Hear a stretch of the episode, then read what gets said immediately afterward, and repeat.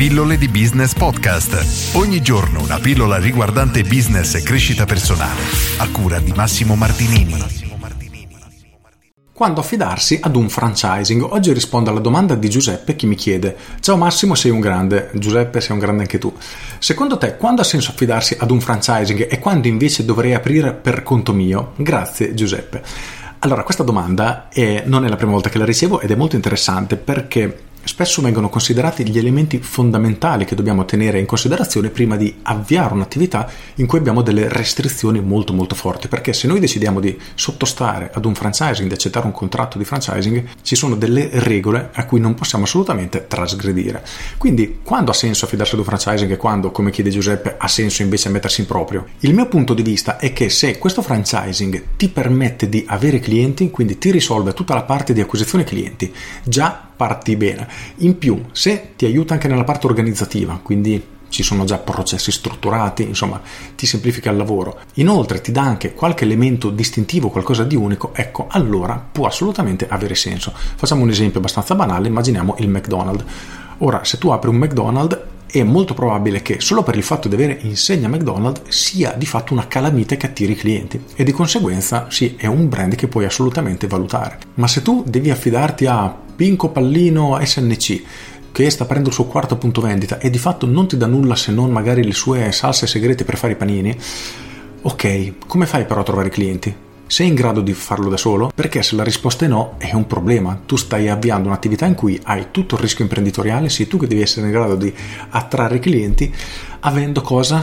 Quello che ti sta dando il franchising, quindi questa salsa segreta, magari questo piatto segreto, eccetera. E a volte non è sufficiente. O perlomeno, se tu hai la capacità di attrarre clienti e portarli a te, allora non ha senso forse metterti in questo tipo di franchising perché faresti molto meglio in maniera completamente autonoma. Ad esempio, nel franchising di cui sono direttore marketing, Sushi Corner, uno degli aspetti chiave è proprio questo, quindi tutta la parte di marketing che permette ad un nuovo locale di avviare con già la fila di clienti fuori e creare una base di clienti che mese dopo mese deve crescere. Abbiamo tutta una serie di metriche che possiamo misurare, analizzare, quindi capire come il locale sta performando, fare determinate azioni per farlo crescere mese dopo mese e questa è una parte importantissima, è affiancata anche ad un menu unico, quindi sia in grado di proporre nel mercato un qualcosa che non si trova altrove, perlomeno uguale, e in aggiunta anche la formazione di tutti i sushimen, in modo che invece di aprire un locale da solo, cercare una persona competente, formarla, eccetera, hai un qualcosa di già pronto a 360 gradi che ti permette di avviare il tuo locale e partire già alla grande.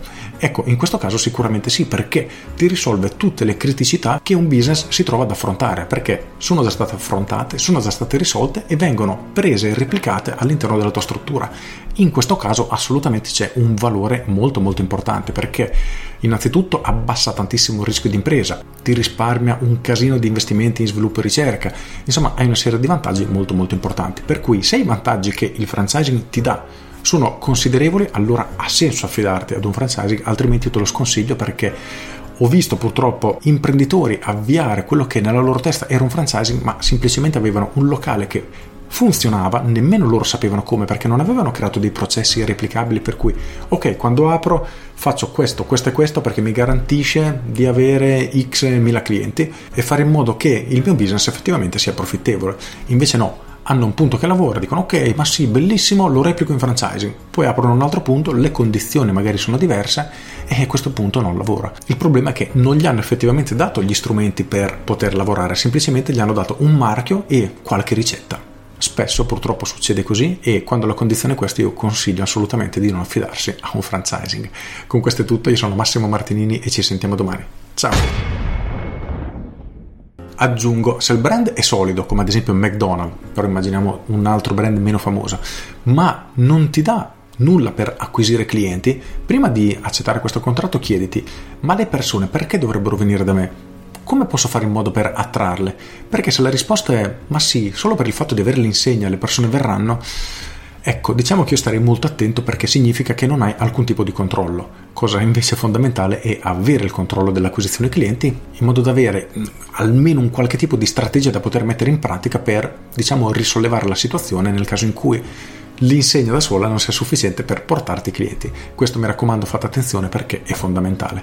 Con questo è tutto davvero e ti saluto. Ciao!